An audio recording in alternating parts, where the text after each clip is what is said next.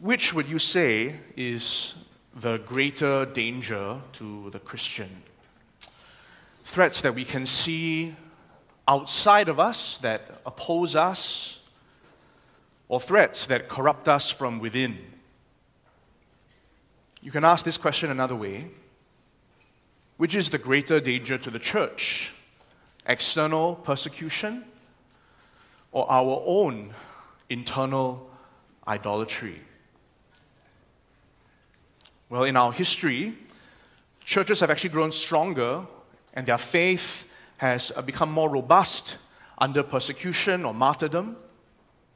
But when our hearts hanker after other loves, thriving churches can become divided and weakened from within. Our hearts are God-making factories, and we can make idols of virtually anything. Success in life, our traditions, even the personal need to be right can reflect an idol. The church father Tertullian wrote, "The principal crime of the human race, the highest guilt charged upon the world, the whole procuring cause of judgment, is idolatry." Well, after thinking about doing spiritual good this week, we return to our studies in Exodus. And over these few months, we've been seeing how God overcomes the main obstacle to his uh, to fulfilling his covenant promises, a mighty Pharaoh and the oppression of Egypt. God has redeemed his people for worship, but now we turn to the problem of their worship itself. And this second problem occupies the remaining chapters of this book, uh, and that's idolatry. So for our note takers, I had, a, I had slides, but they failed me. Uh, so here they are. Here's the big idea for today. Uh, idolatry corrupts, but God's man mediates. That's it. And we'll be looking at that with six observations, uh, three about idolatry and three about God's man. So if you have your Bibles, you might want to grab them and turn to Exodus thirty-two uh, as I read the first ten verses for us. You can, uh, I don't know what page number that's on. If someone could yell it out. sixty-seven, it's on page sixty-seven. Exodus thirty-two, beginning in verse one. "When the people saw that Moses delayed to come down from the mountain, the people gathered themselves together to Aaron and said to him, 'Up, make us gods who shall go before us. As for this Moses, the man who brought us up out of the land of Egypt, we do not know what has become of him.' So Aaron said to them, 'Take off the rings of gold that are at the ears of your wives, your sons, and your daughters, and bring them to me.' So all the people took off the rings of gold that were in their ears and brought them to Aaron. And he received the gold from their hand and fashioned it with a graving tool and made a golden calf. And they said, 'These are your gods, O Israel, who brought you up out of the land of Egypt.' When Aaron saw this, he built an altar before it. And Aaron made a proclamation and said, 'Tomorrow shall be a feast to the Lord.' And they rose up early the next day and offered burnt offerings and brought peace offerings. And the people sat down to eat and drink and rose up to play. And the Lord said to Moses, 'Go down, for your people, whom you brought up out of the land of Egypt, have corrupted themselves. They have turned aside quickly out of the way that I commanded them. They have made for themselves a golden calf and have worshipped it and sacrificed to it and said, "These are your gods, O Israel, who brought you up out of the land of Egypt."' And the Lord said to Moses, 'I have seen this people, and behold, it is a stiff-necked people. Now therefore let me alone, that my wrath may burn hot against them, and I may consume them, in order that I make a great nation of you.'" So let's begin with our first point. Idolatry corrupts worship. Verses one to six. Now the chapters before this one have shown us God's precise commands for worship. He downloaded them to Moses on the mountain, and, and Moses downloaded them to the people. And the tabernacle, the tent of meeting, will be how a holy God will dwell with his people. A specific craftsmen were chosen to build this thing, uh, Bezalel and Aholiab. So every expectation is that Moses is going to descend from the mountain and work on the plans will begin and that God will come and live with his people. But in chapter thirty-two, the scene and the setting change rapidly. It toggles to where the Israelites are and what they are doing at the foot of Mount Sinai. Verse one, Moses delayed to come down, so the people gathered themselves together to Aaron, and they say with the terrible ask, "Up, make us gods who shall go before us." Instead of waiting on the Lord, instead of waiting on Moses, Israel organized itself around bad counsel. They gathered themselves together. Perhaps this was the leadership of the able judges, who are maybe not so able, from chapter eighteen. Maybe the seventy elders who ate and drank with God in chapter twenty-four. Maybe it was a, a mob that rose up and overpowered these godly men. We don't know how it happened. But these outward acts, Acts seven tells us, reflects the inward turn of the heart. Regina read just now from Acts seven, where the deacon Stephen, speaking of this event, said that Israel had refused to obey Moses, but thrust him aside and in their hearts turned to Egypt. So don't think that because Moses was absent and Israel was vulnerable to doubt, or that Moses and God took too long on the mountain, and things would have been different if they were faster. Don't think that. That would miss the point entirely. We are lured and enticed by sinful desire from our own hearts. No man can say that God has tempted me, James one says.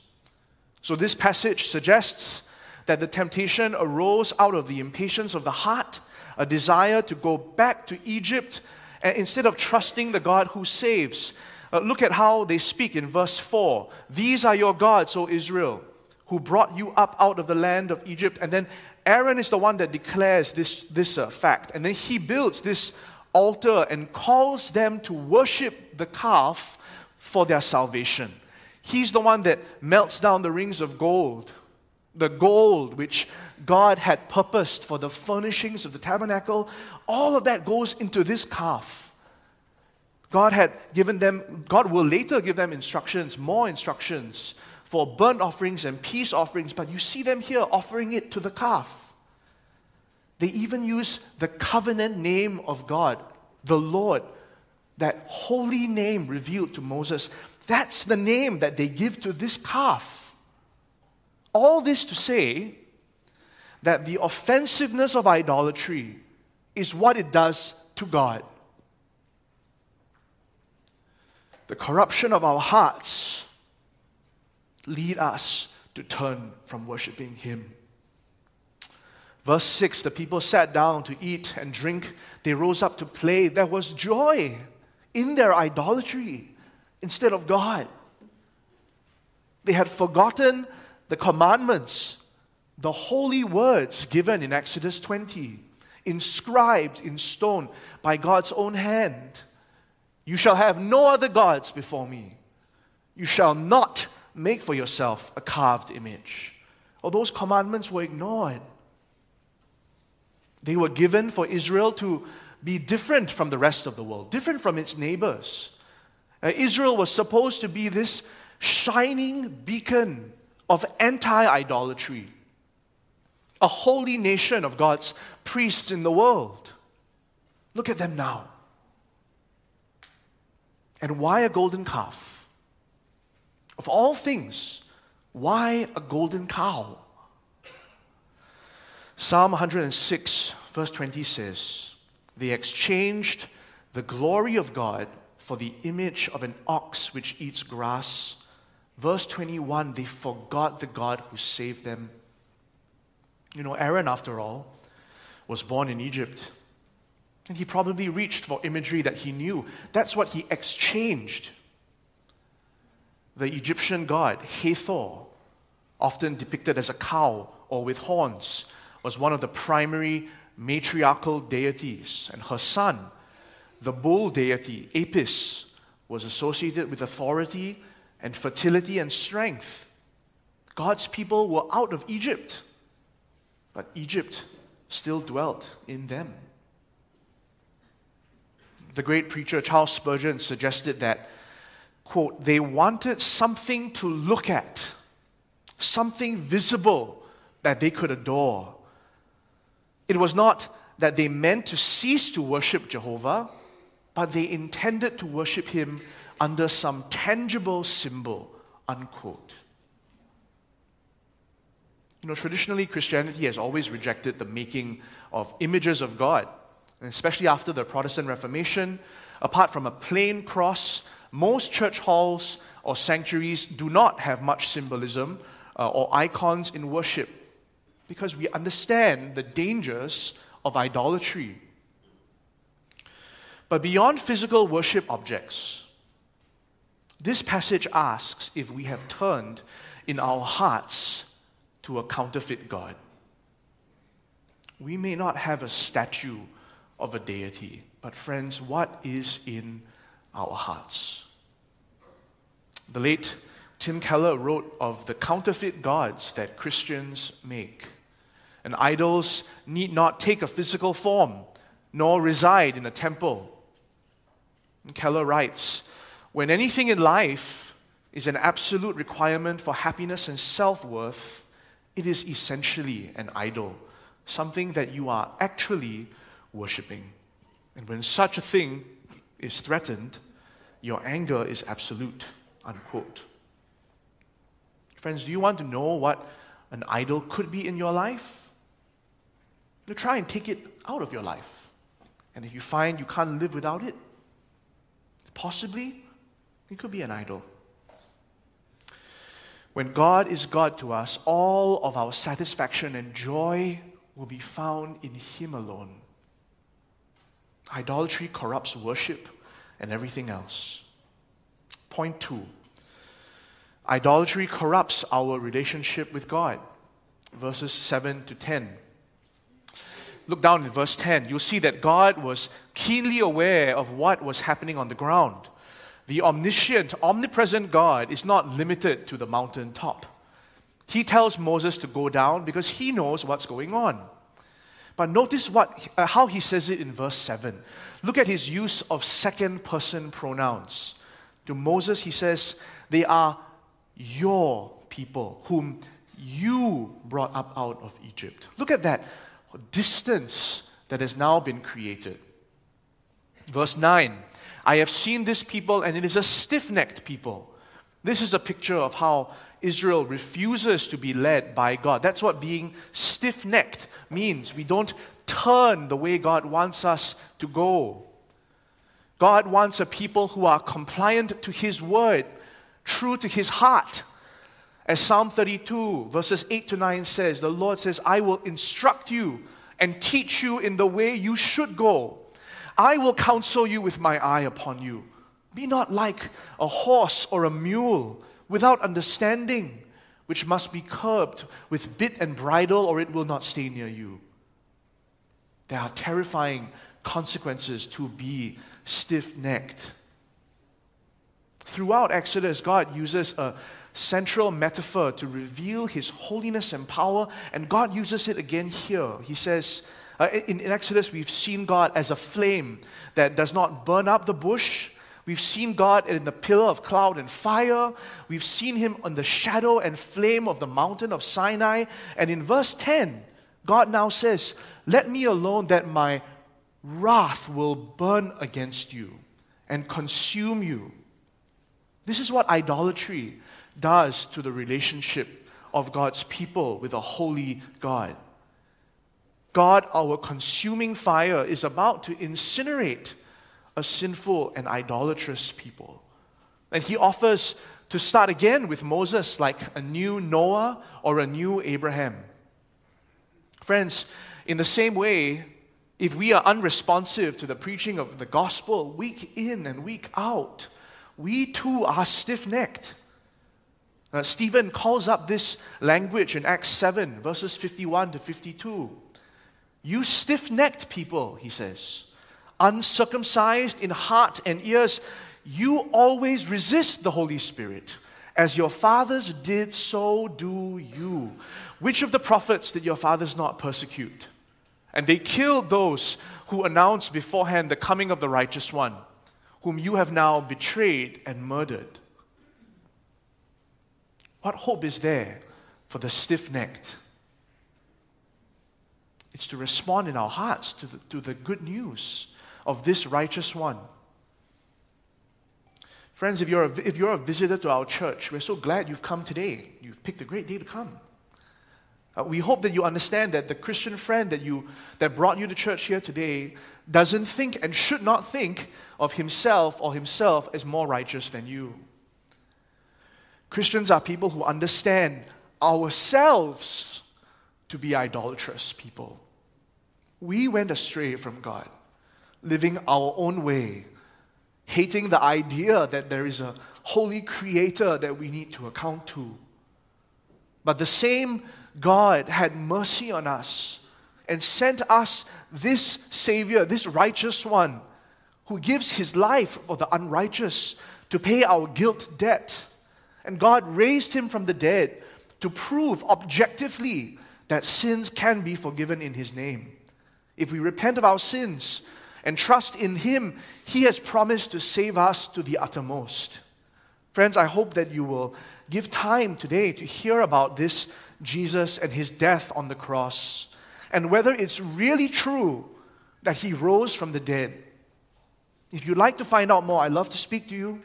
Uh, any of the elders would love to do that, and I'm sure the friend who brought you would love to speak to you too. Idols spoil that relationship with God. Only the good news of Jesus can restore it. So, point three. Idolatry corrupts our spiritual sight. Verses twenty-one to twenty-four and thirty-five. We should not think that idolatry will leave us unchanged. Our idols change us and will surely hurt us. Look at verses twenty-one to twenty-four and see how compromised Aaron has become. Like Adam, confronted by God in the garden, Aaron is blind to his own sin. He can't even see his fault.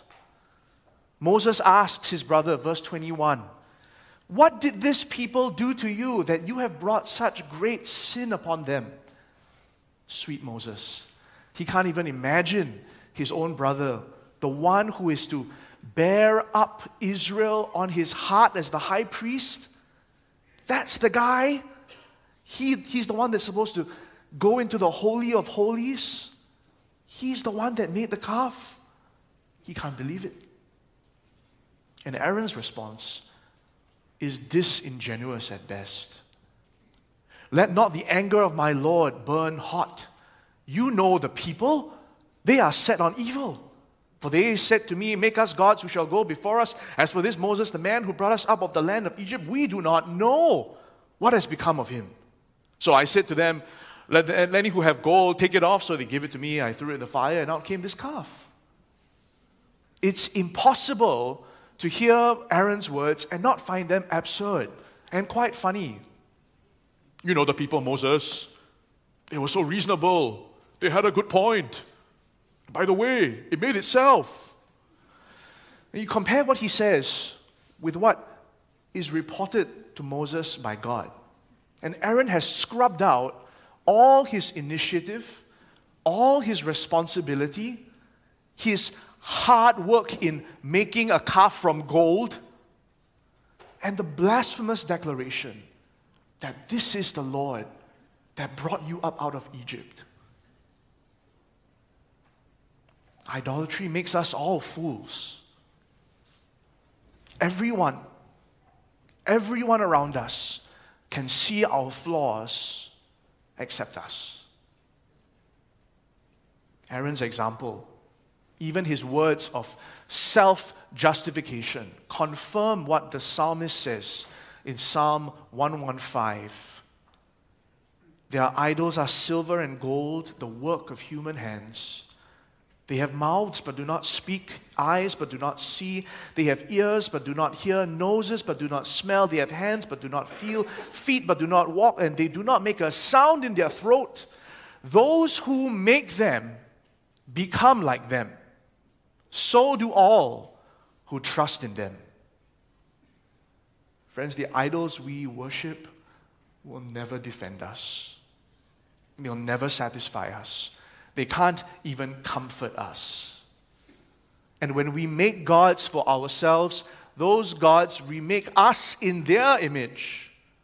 That's what happens with Aaron and Israel that follows him. They make this Egyptian-style calf, elder, uh, calf idol, and they make themselves like Egypt, and God will treat them like Egypt. Verse thirty-four and thirty-five, He will visit them in judgment, as He did to Egypt, and God will send a plague, because they made the calf, the one that Aaron made. How is your idolatry caused harm in your life? Those of us that are single can easily make an idol out of romance. Those of us who are married can easily make an idol of our children. Those of us with no children can do that too.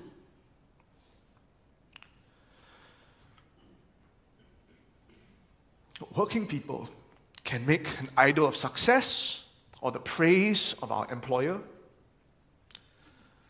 As much as seniors can make retirement or financial freedom an idol. G B C, are we an idolatrous people?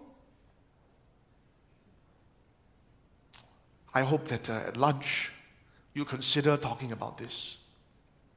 Talk to your close friends, talk to your family, talk to those who know you. Is there an idol in my heart that takes the place of Christ? Is there something I'm loving more than Jesus? Something that takes His place? So, idolatry corrupts our worship, our relationship with God, and spiritual sight. May God have mercy on us for the sin of idolatry. But what will God's man, Moses, what will he do in response? Let's pick up in verse eleven. But Moses implored the Lord God and said, O Lord, why does your wrath burn hot against your people, whom you have brought out of the land of Egypt with great power and with a mighty hand? Why should the Egyptians say, with evil intent did he bring them out to kill them in the mountains and to consume them from the face of the earth? Turn from your burning anger and relent from this disaster against your people. Remember Abraham, Isaac, and Israel, your servants, to whom you swore by yourself, and said to them, I will multiply your offspring as the stars of heaven, and all this land that I have promised I will give to your offspring, that they shall inherit it forever. And the Lord relented from the disaster that He had spoken of bringing on His people. Then Moses turned and went down from the mountain with the two tablets of the testimony in his hand, tablets that were written on both sides. On the front and the back they were written. The tablets were the work of God, and the writing was the writing of God engraved on the tablets. When Joshua heard the noise of the people as they shouted, he said to Moses, There is noise of war in the camp. But he said, It is not the sound of shouting for victory or the sound of the cry of defeat, but the sound of singing I hear. And as soon as he came near the camp and saw the calf and the dancing, Moses' anger burned hot. And he threw the tablets out of his hands and broke them at the foot of the mountain. He took the calf that they had made and he burned it with fire and ground it to powder and scattered it on the water and made the people of Israel drink it. And Moses said to Aaron, What did this people do to you that you have brought such a great sin upon them? And Aaron said, Let not the anger of my Lord burn hot. You know the people, they are set on evil. For they said to me, Make us gods who shall go before us. As for this Moses, the man who brought us up out of the land of Egypt, we do not know what has become of him. So I said to them, Let any who have gold take it off. So they gave it to me, and I threw it in the fire, and out came this calf. And when Moses saw that the people had broken loose, for Aaron had let them break loose to the derision of their enemies. Then Moses stood in the gate of the camp and said, Who is on the Lord's side? Come to me. And all the sons of Levi gathered around him, and he said to them, Thus says the Lord God of Israel, Put your sword on your side, each of you, and go to and fro from gate to gate throughout the camp, and each of you kill his brother and his companion and his neighbor. The sons of Levi did according to the word of Moses, and that day about three thousand men of the people fell. And Moses said, Today you have been ordained for the service of the Lord, each one at the cost of his son and his brother, that he might bestow a blessing upon you this day. The next day Moses said to the people, You have sinned a great sin, and now I will go up to the Lord. Perhaps I can make atonement for your sin. So Moses returned to the Lord and said, Alas, this people has sinned a great sin. They have made for themselves gods of gold. But now, if you will forgive their sin, but if not, please blot me out of the book that you have written. For the Lord said to Moses, Whoever has sinned against me, I will blot out of my book. But now, go, lead the people about to the place about which I have spoken to you. Behold, my angel shall go before you.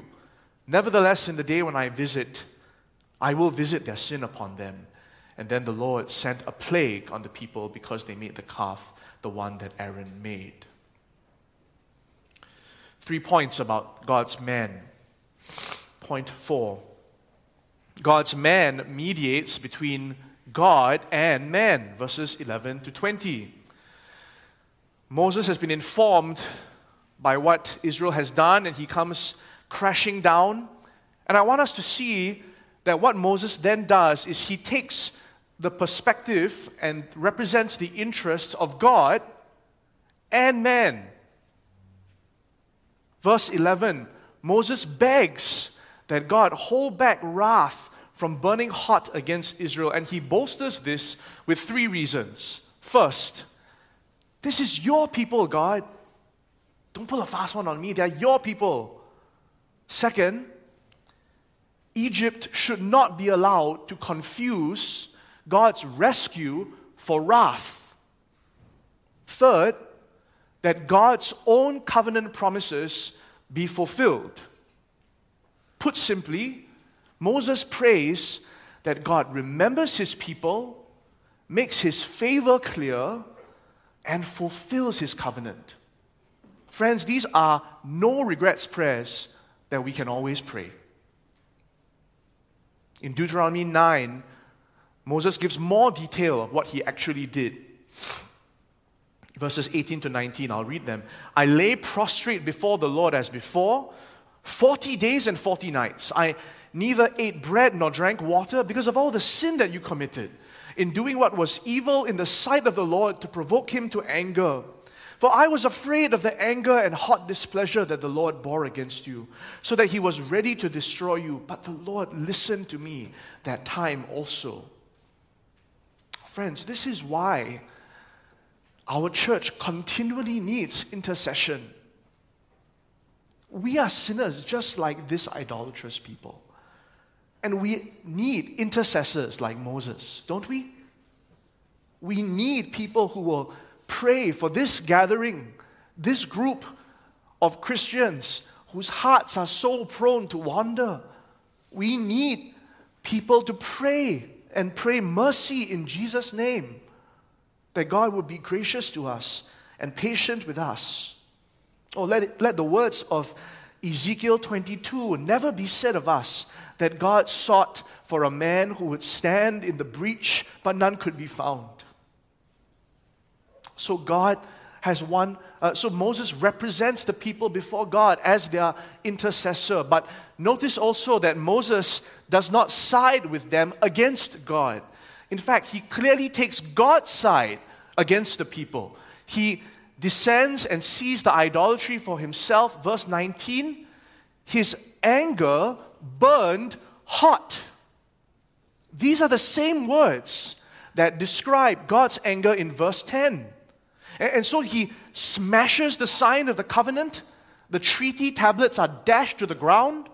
And then he is violent. He burns the calf. And he grinds it down. And he forces them to drink it. How should we think about representing a holy God to one another? How do we do that? Some may think that Moses' example gives us a right to be angry and to be harsh with God's people. It, it maybe sets a precedent for us to be like Jesus, you know, clean the temple, right? None of us is the sinless Son of God, and none of us is meek like the man Moses. Anger of man does not produce the righteousness of God. Ephesians four puts it this way, in your anger, do not sin. So be careful how we speak to one another. I do not think Moses' anger here is sinful. Later on in the text, uh, later on in the Bible, when we see Moses strike the rock in anger, God will condemn him, but not here. It will be for his anger in striking the rock that he will be excluded from the promised land, but not here. These public actions seem to be instructive. They seem to be making a point for Israel to learn. In the smashing of the tablets, we see clearly that the covenant relationship between God and man needs to be reset. We can't go on like this. We need to do something. In grinding down the calf of gold, he shows that this object has no power at all. It's just dust. Augustine suggested that the act of making the people drink it showed that the people had to swallow their ungodliness and taste the bitterness of idolatry. I love Augustine. Creative. Uh, this passage should challenge us if we feel laissez-faire and passive when it comes to matters of God's church. We can learn from Moses, who cares deeply and is deeply offended by idolatry in God's people. Friends, it is to the church family that the Apostle John writes in First John five, little children, keep yourselves from idols. And so it ought to be with us that we concern ourselves with the leaven that leavens the entire lump. I think we need to remember this profound balance. God's representative who addresses idolatry, but also is the same man who intercedes and seeks for mercy. Before we speak out against idolatry, we must speak intercession in prayer. Well, point five, God's mediator also cleanses. Verses twenty-five to twenty-nine. With such an outbreak, what kind of cleansing is going to be enough? Is there anyone in the camp that can move on and still be true with the Lord? Verse twenty-five says the people had broken loose in their sin. So Moses takes his place in a central area. He asks, who is on the Lord's side? Come to me. And the fact that the whole nation did not come running is proof of the rot. Only the tribe of Levi, only those who are to be priests will come. Well, they armed themselves and they moved through the camp in judicial action. three thousand lives are lost that day as idolatry is cut off. Friends, this is the cost that needs to be paid. Verse twenty-nine says, this is a tragic ordination for these priests, and they know the high price that idolatry costs God's people. This passage asks us hard questions, doesn't it? What price are we willing to pay for our holiness? Even to lose a part of ourselves, our flesh and blood, if it means holiness for God's sake? And the words of Jesus in Matthew five call us similarly to take purity that seriously. Eye or arm, if it causes us to sin, we need it out of our lives. Spurgeon puts it this way: they were thorough with God, and so must we be. When we join Christ's church, there must be a cutting off of right arms and a plucking out of right eyes if necessary. There must be a mortifying of the flesh with its affections and lusts. We are called to a battle, and we must prepare for it and not be afraid. But finally, point six, God's man makes atonement, verses thirty to thirty-four. And with all that's been said and done, you would think that this blood that's been shed, cleansing, has already been made. But Moses seems to think that all is not well. Verse thirty, the next day he says, he will go up the, to the Lord, and perhaps I can make atonement for their great sin. So the blood shed, the atonement made, uh, rather there's no, there's no atonement that's been made. So what exactly does Moses have in mind? His proposal in verse thirty-two is surprising. He says this to the Lord, but now if you will forgive your, forgive their sin, but if not, please blot me out of your book that you have written. See the heart of God's man, his love for this difficult flock, especially when you remember that God had offered to start all over again and make a new nation out of him. See the substitutionary offer that Moses makes. This is the theme that will continue to develop in Scripture, the innocent in the place of the guilty. But Moses says, I will stand with God's people, and where they go, I go. If they are condemned, blot me out. And they remind us of what Paul says uh, in Romans nine, when he yearns that his fellow Israelites will be saved, even if it means he, the apostle, is cut off from Christ. Now, of course, this is not how the gospel works. But in one sense, this is what it looks like exactly to have a heart of mercy like God's, longing that none might perish, but that all might come to repentance.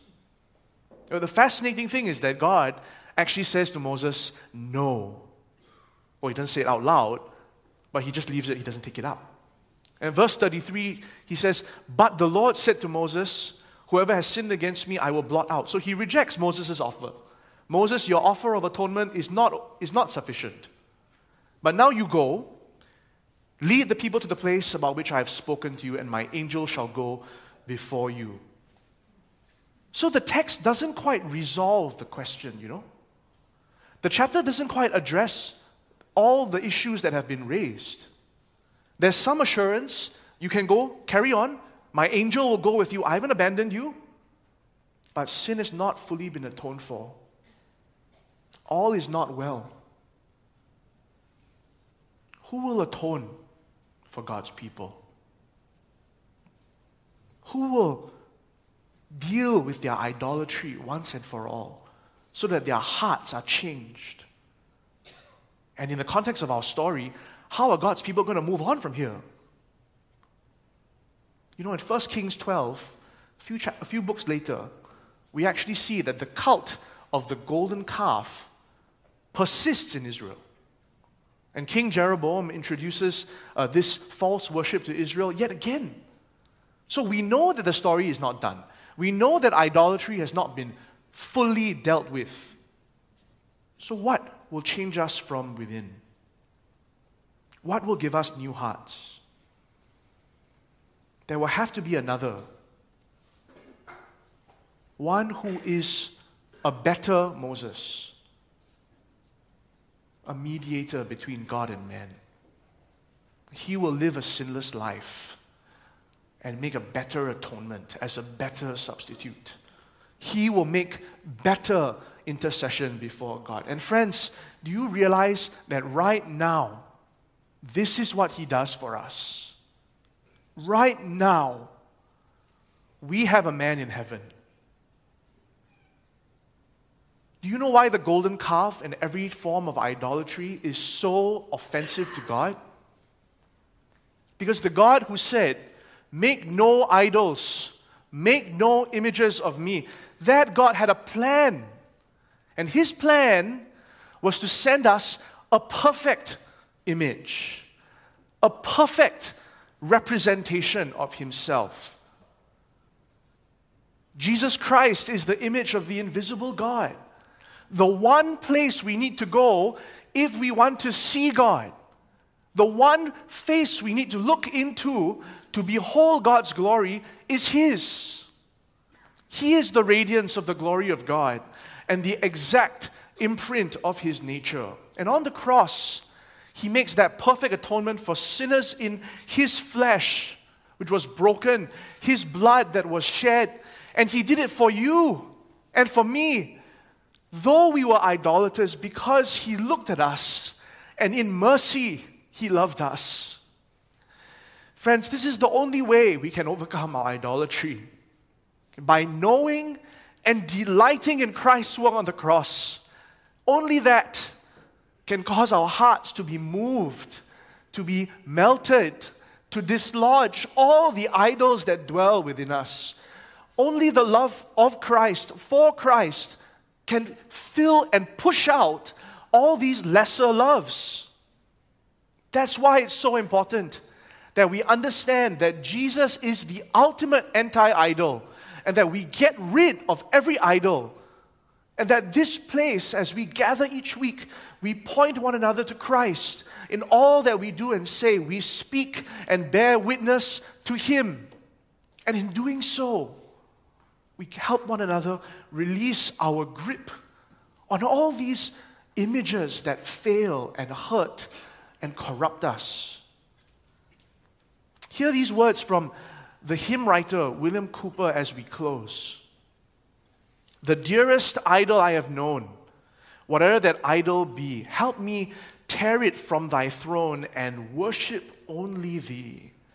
So shall my walk be close with God, calm and serene my frame, so purer light shall mark the road that leads me to the Lamb."